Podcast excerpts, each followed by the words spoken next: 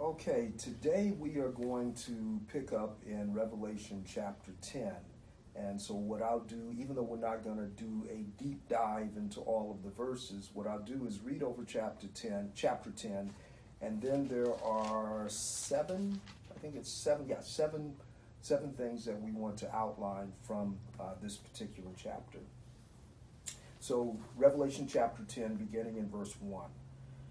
Then I saw another mighty angel coming down from heaven, wrapped in a cloud with a rainbow over his head, and his face was like the sun, and his legs like pillars of fire. He had a little scroll in his hand, and he set his right foot on the sea, and his left foot on the land, and called out with a loud voice, like, an, like a lion roaring. When he called out, the seven thunders sounded, and when the seven thunders sound had sounded, I was about to write, but I heard a voice from heaven saying, Seal up what the seven thunders have said, and do not write it down.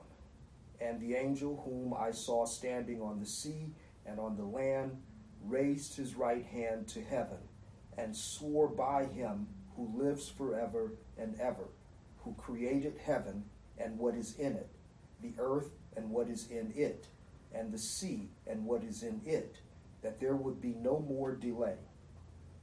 But that in the days of the trumpet call to the uh, to be sounded by the seventh angel, the mystery of God would be fulfilled, just as he announced to his servants the prophets. Then the voice that I had heard from heaven spoke to me again, saying, Go take the scroll that is open in the hand of the angel who is standing on the sea and on the land. So I went to the angel and told him to give me the little scroll. And he said to me, Take and eat it. It will make your stomach bitter, but in your mouth it will be sweet as honey. And I took the little scroll from the hand of the angel and ate it. It was sweet uh, as honey in my mouth, but when I had eaten it, my stomach was made bitter. And I was told, You must again prophesy about many peoples, nations, and languages and kings. May God richly bless the reading and the hearing of His holy word. Now, as I mentioned, there are seven things that we want to point out or look at uh, by way of an uh, overarching view of this particular chapter. The first thing is this just as there was an interlude between the sixth and the seventh seals, this represents an interlude between the sixth and the seventh trumpet. Now, this interlude, the visions that are contained in it, are, are found in chapter 10 all the way through chapter 11, verse 14. So that whole section is an interlude prior to the sounding of the seventh trumpet. So this is similar to the transition from the sixth to the seventh seal. The second thing to note, and I one of the more interesting things about this particular interlude is that the interlude between the sixth and the seventh seal, it just sort of gives you an overarching view of the people of God and, and worship and so forth. But this particular interlude, uh, as we can deduce from chapter 11, verse 14, and I'll read that um, because it, it kind of gives a different view on this particular uh, interlude and its relation to the previous uh, trumpet. So in, in chapter 11, verse 14, it says, The second woe has passed. Behold, the third woe is soon to come. So, in other words, everything that's recorded from chapter 10 all the way through chapter 11, verse 14, like everything from chapter 9, verse 13, is part of the second woe. So I think another way to put it is um, even though, uh, if, for instance, if you go back uh, chapter 13, you have the beginning, uh, chapter 9, verse 13, you have the blowing of the sixth trumpet and for uh, and it tells about all of the things that will take place for those who dwell on the earth. which means the people who are not believers. And so, in that period, with the blowing of that, that trumpet, that sixth trumpet, as you know, it's characterized by uh, the people who dwell on the earth uh, hearing sound uh, or unsound doctrine, heresies, and false prophecies. And we are told that they, um, they will not repent. So, this refers to the people of the earth. So, this interlude period focuses on the people of God.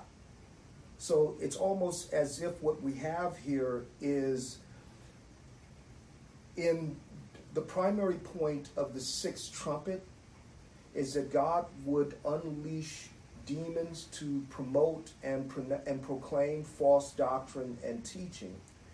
And it will have a negative and adverse effect on, on everyone, those who are driven by it, those who are uh, the propagate uh, who propagate this false religion and false doctrine at some point will become even more aggressive in their proclamation of that false system.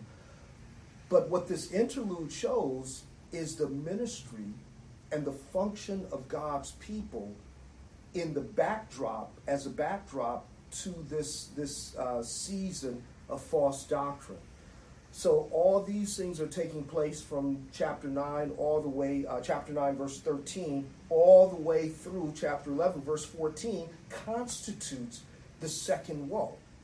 And that becomes important, especially as we'll see next week, when we see the content of the uh, of chapter 11, where we have the two witnesses that are slain. So this is part of the woes that God will bring on the earth.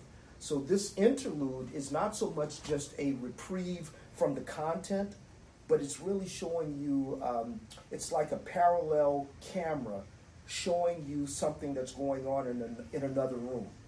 So in uh, with the, the vision itself associated with the sixth trumpet, the main characters are the um, the people who dwell on the earth who do not believe in the gospel. So the interlude is showing you the ministry and function of those who do believe in the gospel as this parallel event is taking place. So I just find that kind of interesting. The third thing to note is that the emphasis in the interlude visions, as we just noted, is the prophetic function of the people of God, uh, the prophetic function and the ministry of the word for the church. Now, this unfolds along two lines. One, um, these visions in chapter 10 and uh, 11, or, or, chapter, yeah, chapter 10 and verses 11, uh, chapter 11 through uh, 1 through 14, uh, provides the context for the failure to repent that's alluded to in chapter 9, verses 20 through 21. Let me just read that um, to go back to the sixth trumpet. Uh, in verse 20, it says, The rest of mankind who were not killed by these plagues did not repent of the works of their hands, nor give up worshiping demons and idols of gold and silver and bronze and stone and wood, which cannot see or hear or walk, nor did they repent of their murders uh, or their sorceries or their sexual immorality or their thefts when we talk about repentance, which means to turn or to have a change of mind and then turn, repentance is the result of confrontation. So, what has confronted these people that and which should have caused them to repent is the ministry of the word. Uh, one other place that we'll mention, chapter 14, we get something similar to this. Uh, in chapter 14, and I'll read verses 6 and um, 6 and 7. Uh, then I saw another angel flying directly overhead with an eternal gospel to proclaim to those who dwell on the earth, to every nation and tribe and language and people. And he said with a loud voice, Fear God and give him glory, because the hour of his judgment has come, and worship him who made heaven and earth, the sea, and the springs of water. Uh, this is a, it's it's really a parallel situation. So in chapter uh, in the sixth trumpet, the demonic influence will cause many to rise up and speak false doctrine.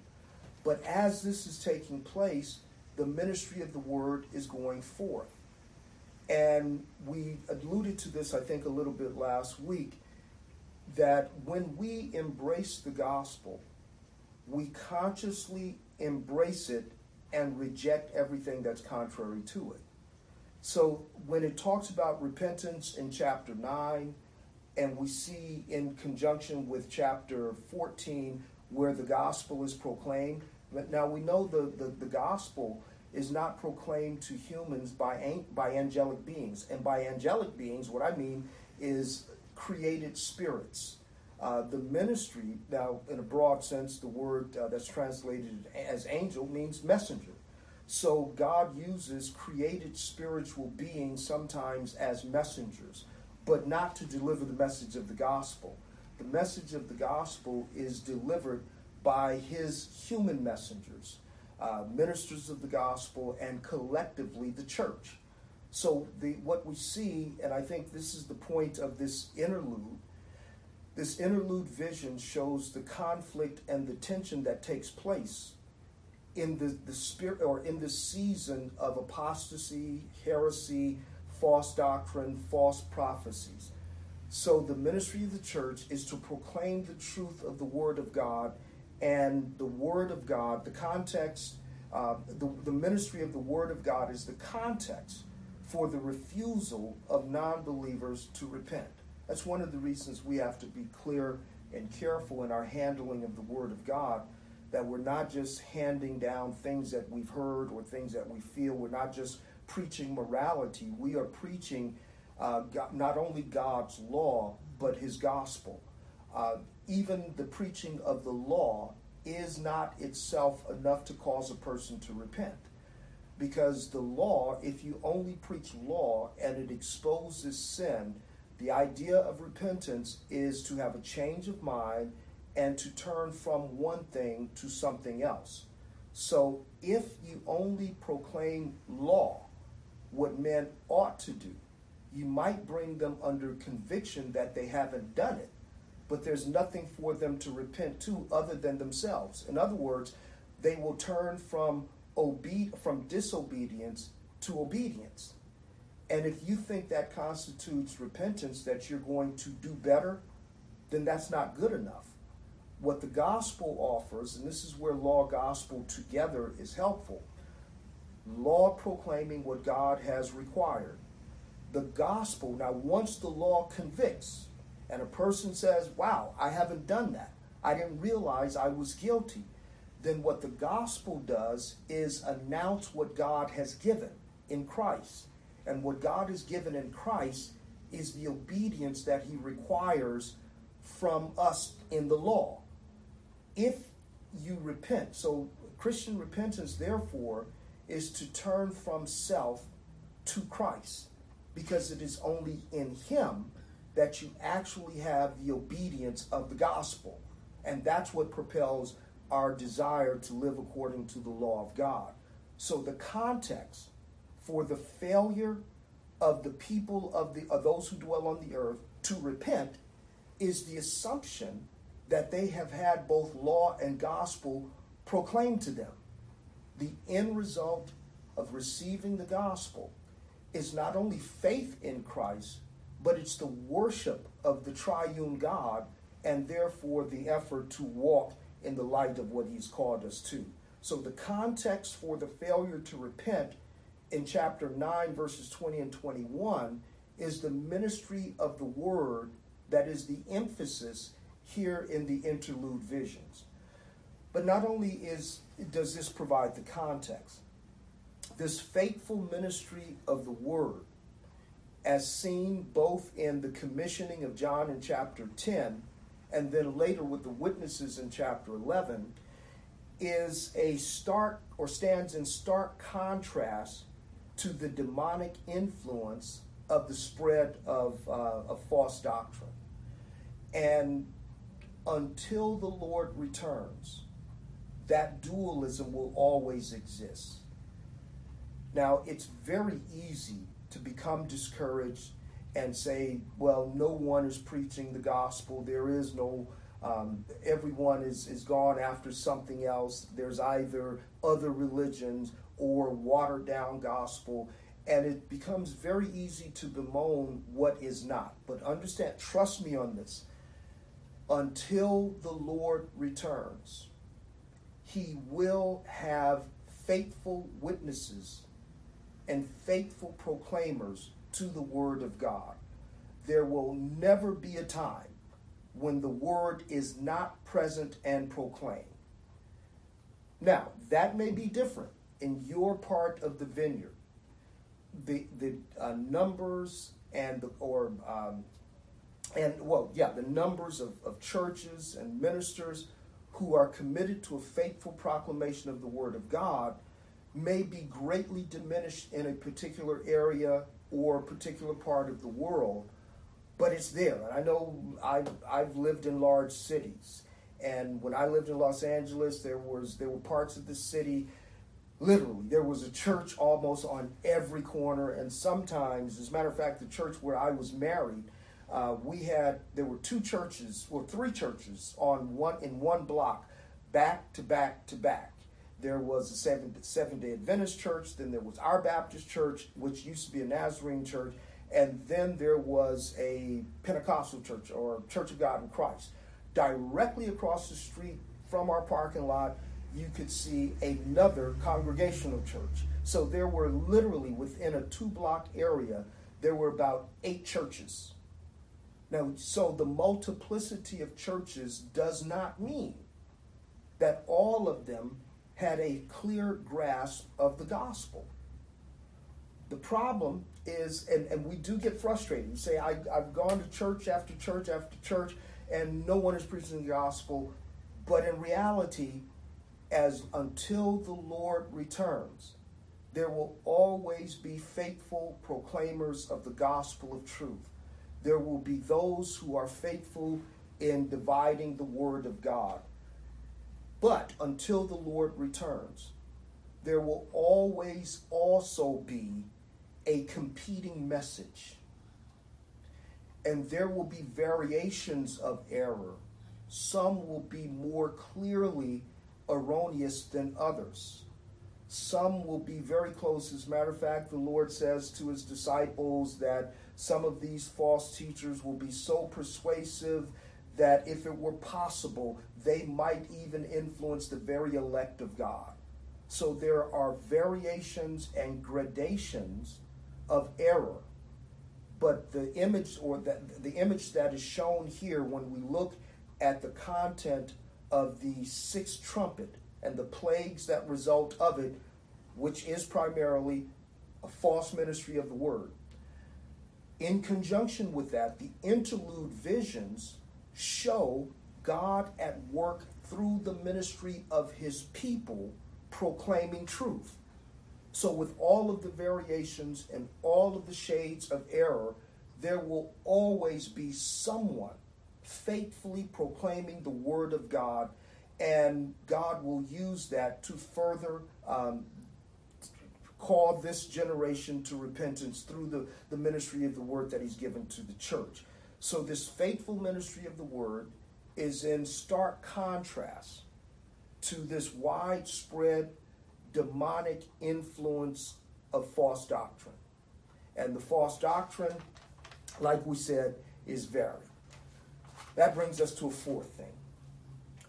Although the emphasis in chapter 4 is the commissioning of John as the spokesman for the Word of God, and that's true. And I think there is a sense in which, and we'll look at that in a moment, but I do think there is a sense in which this is unique to John, but by extension and in connection with the content of chapter 10, the commissioning of John parallels or portrays the prophetic function of the church collectively.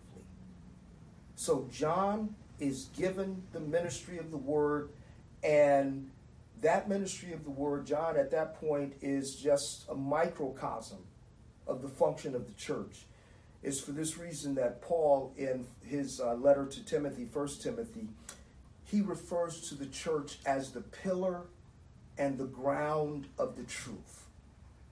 And so John portrays that in this commissioning where he he has been given the responsibility to declare what thus says the Lord, and that is the responsibility of the church. We are the pillar and the ground of the truth.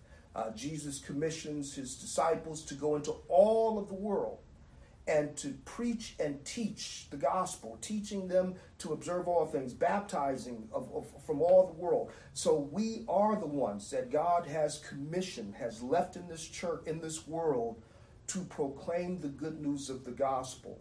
The functioning, the prophetic function of the church, and this is a point of confusion for a lot of people.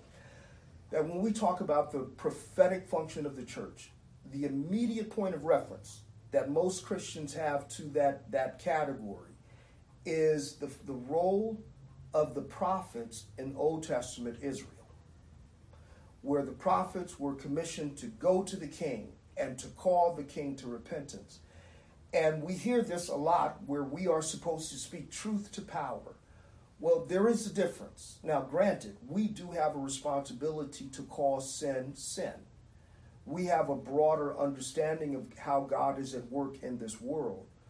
But the prophetic function of the church does not mean that we are to our nation in which we live what the prophets were to Old Testament Israel. We don't have the right to demand to go before the king and he hear us. We don't have a, a right to go before Congress and tell them, what thus says the Lord. We have a responsibility to properly and clearly delineate the Word of God to all that have ears to hear. But we don't need the uh, those who are elected to, to political office, we don't need them to repent in order for us to be the people of God or in order to be a nation that's under the rule of God. So all of this idea of if our if a nation would turn to God, that doesn't apply to us because nations don't turn to God. Uh, people do, individuals do, and what God does is He calls us out of every nation. So there is no one-to-one correlation uh, between us and national Israel in that regard. Remember, Israel, national Israel was a covenant kingdom. They were redeemed, and they were redeemed people from Egyptian bondage, and they were placed in the land, but they were never an end in itself. So, national Israel collectively was a portrait of the coming Messiah. In that one nation, you had three anointed offices of prophet, priest, and king. So, the true Israel of God is Christ and those who are in Christ are also part of the true Israel of God. Uh, Jesus tells uh, those they were asking about when is the kingdom coming in, in uh, the Gospel of Luke. And he says, the kingdom of, of God is, is, is in your very midst. And he was referring to himself. So, uh, I, and I, I say that because when we talk about the prophetic function of the church in the world today, people think that, that that means we have to be to our nation what Elijah, what Ezekiel, what Daniel was to their nation. No, we speak truth. And we are to proclaim the, the law of God to bring individuals to repentance so that we can, or to conviction, or bring them under conviction so they could hear the gospel and receive God's grace of the gospel. But there are no more Christian nations our prophetic function is that we are the people that God have left, left in this world to be witnesses and mouthpieces for His truth so that we can speak to our neighbors, we can minister to the nations and exclaim or, or proclaim to them God's law and His gospel. Uh, so, in any event, um, as we said, Chapter 10 emphasizes John being commissioned as a prophet, more or less, to declare what thus says the Lord. But by extension, this refers to the whole church. Here's the fifth thing and that's the opening scene, and which is primarily the first um, first seven verses in chapter ten. The opening scene is almost from another vantage point. It's a detailed view of the transmission process of the Word of God from Christ to the church or to John that's really described for us in chapter 1. Here's what I mean. Let's go back to chapter 1. In chapter 1, verses 1 through 3,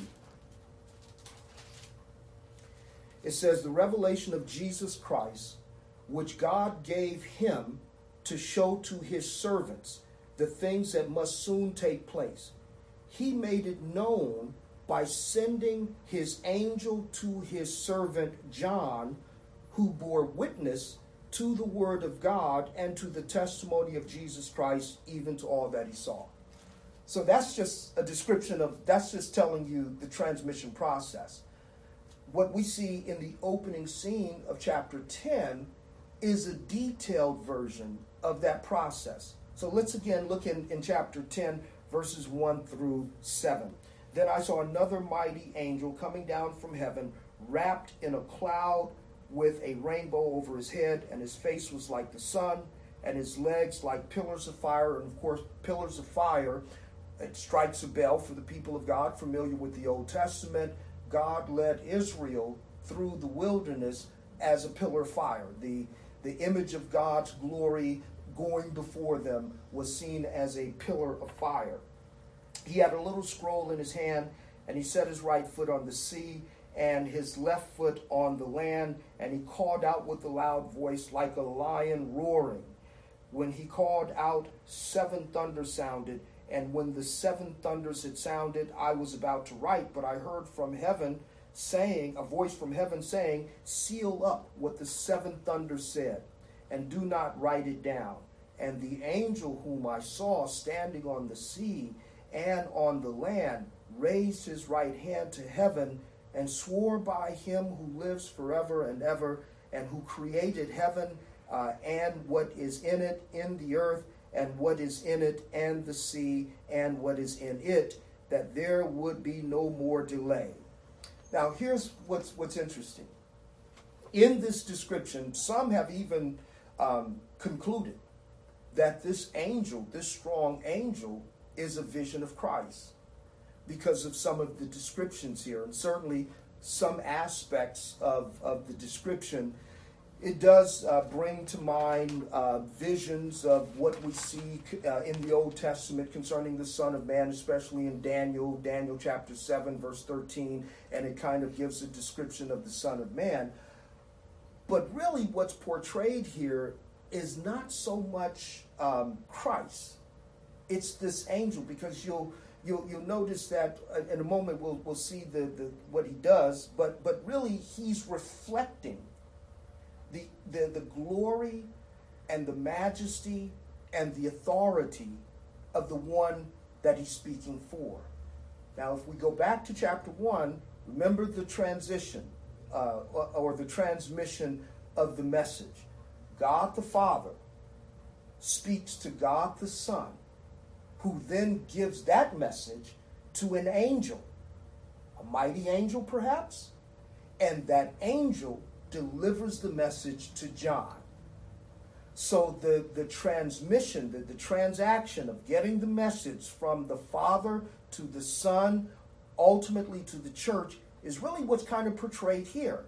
Because this mighty angel is not himself divine, and which we'll see in, in a moment as I mentioned. The point is, is this angel reflects or and resembles the glory and the majesty of the triune God that he represents. So, in some parts of the description, one could say, especially um, when he talks about his legs being like pillars of fire, uh, the pillars of fire in the Old Testament, most would recognize as an emanation of the glory of, of God or uh, Christ, a manifestation of Christ. So that could be a portrayal of Christ, and then the rainbow around his shoulders. He is simply reflecting not his own authority, but he is reflecting the majesty, the glory, and the authority of the triune God who has entrusted to him the word that is to go to the servant and the servants of God. Which brings us to the sixth thing. And that is before the before transferring the scroll and the scroll that's in the hand of the angel the scroll that's in the hand of the angel I would surmise to be the same message that's contained in the seven scrolls that only the Lamb of God is able to open, and that itself is the message that the Father gave to the Son, and the Son now gives to the angel. So before transferring that message to John, notice in verses 5 and 6 what it says about the angel. It says, And then the angel whom I saw standing on the sea and on the land raised his right hand to heaven, and he swore by him who lives forever and ever, who created the heavens and everything that's in it, and the earth and everything that's in it, and the sea that's everything and everything that's in it. In essence, what the angel is doing is swearing an oath of office or an, an oath, an oath to deliver exactly as he has received to the one that he's commissioned to give it to. So when when John receives the scroll from the hands of the angel in this vision, it is equivalent to him receiving the scroll from the very hand of Christ, which is the, the whole point of, of uh, this, this vision. Uh, in the, so in the introductory scene, we see this mighty angel, but he is not divine. He is, he is a servant of Christ, but he represents the full weight of divine authority. And his responsibility is to proclaim everything that the Son has given to him to announce to the church. That brings us to the final thing, and that's John's reception of the scroll. And to understand the imagery that's used here, I want to read Ezekiel chapter 2. In Ezekiel chapter 2, this is Ezekiel's call to deliver the word of the Lord to, uh, to the nation of Israel. And he said to me, Son of man, stand on your feet, and I will speak with you. And he said, and he spoke to me. The Spirit entered in me, into me, and set me on my feet. And I heard from, uh, and I heard him speaking to me. And he said to me, Son of man, I send you to the people of Israel, to a nation of rebels who have rebelled against me. They and their fathers have transgressed against me to this very day the descendants also their descendants are also impudent and stubborn i send you to them and you shall say to them thus says the lord god and whether they hear or refuse to hear for they are a rebellious house they will know that a prophet has been among them and you son of man be not afraid of them nor be afraid of their words. Uh, though, uh, though briars and thorns are with you, and you sit on scorpions, be not afraid of their words, nor be dismayed at their looks, for they are a rebellious house.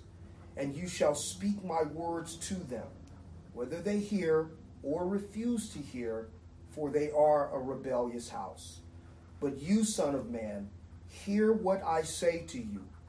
Be not rebellious like that rebellious house. Open your mouth and eat what I give you. And when I looked, behold, a hand was stretched out to me. And behold, a scroll of a book was in it. And he spread it before me. And it had writing on the front and on the back, and there were written on it words of lamentation and woe. Now, in John's commissioning, in verse 8, uh, be, beginning in verse 8, it says, Then the, the voice that I had heard from heaven spoke to me again, saying, Go take the scroll that is open in the hand of the angel who is standing on the sea and on the land. So I went to the angel and told him to give me the little scroll. And he said to me, Take and eat it. It will make your stomach bitter, but in your mouth it will be sweet as honey. And I took the little scroll from the hand of the angel and I ate it, and it was sweet as honey in my mouth. But when I had eaten it, my stomach was made bitter. And I was told, You must again prophesy about many peoples, nations, and languages and kings. John is a microcosm of the church who has received not only who have not only been entrusted with the word of God, but has been commissioned to declare the word of God. The word of God is what calls men and women out of darkness, out of the kingdom of darkness, into the kingdom of light. It is when the word of God is properly handled, properly proclaimed, that those who are the dwellers of the world should be brought under conviction. And if they would repent, it is because they have turned from self to the message of the gospel proclaimed by the church. We are not only to denounce evil, but evil as it is a violation of God's law. We're not just against things we are declaring what thus says the Lord, the declaration, clear declaration of the law of God, with the only solution being the gospel of God's grace. So here's the, the dualistic picture that should be um, should be understood in this age in which the Lord allows demons to deceive and delude, where false doctrines, false messages populate and it really is popular. Uh, like I said, various degrees, all from all the way from the sublime to the ridiculous. But there are false messages out there, and juxtaposed to the, the, the plethora of false doctrines, God has His church, the church that Christ says He would never uh, depart from, that He would never leave or forsake the church upon which Christ says, uh, or the rock upon which Christ builds his church, is the foundation of the word that has been entrusted to Christ and now entrusted to the people of God. What we'll see next week is a, another dimension of the ministry of the word of God in a world that's under a curse by its creator so that they would not only reject the truth but we will see even be violent against it. That's all the time we have for today. So, again, um, I hope that our, our time of study has been fruitful for you. And as I consider the things that are going on in the world, man, God's word is so timely. It's it's never late. It's it's always current and contemporary as we understand that God is sovereign over all things and what he has declared is the truth that we are to cling to, and that's what enables us to understand the world and uh, everything that's going on within it. Uh, pray for our church. We again thank you for your continued support. Uh, those who are friends uh, and not necessarily members of the church, we continue to invite you to listen to us on these Wednesday Bible studies as well as our streamings, uh, the streaming of our worship services on Sunday. Uh, we again thank you for joining, and we will pick up with chapter 11 on next week. Let's pray. Our God and our Father, we come to you in the blessed name of our Lord and Savior Jesus Christ, and we do thank you for the reminder that what we have until you return is what you have declared in your word. And you have commissioned us to not only embrace it, but you've commissioned us to deliver it. And so we pray that we would be faithful and, and being and, and be very clear in the proclamation of your word. We know that we speak on your behalf as you have empowered us to do so. And so, therefore, we lift every church where the gospel is clearly and properly preached. We pray for those who labor in the word, and we thank you for those who have been faithful in declaring your word in a world that is so resistant and rebellious against your word. We pray that your people would continue to be built up in your truth so that we would have the ability to discern what is not true and that we would consciously reject it. Thank you most of all for the substance and center of your word, which is your Son, who meets the righteousness that you have required in your law and in the gospel. He gives it to those who look to them by to him by faith. Thank you for your indwelling spirit, and we pray these things in Christ's name. Amen.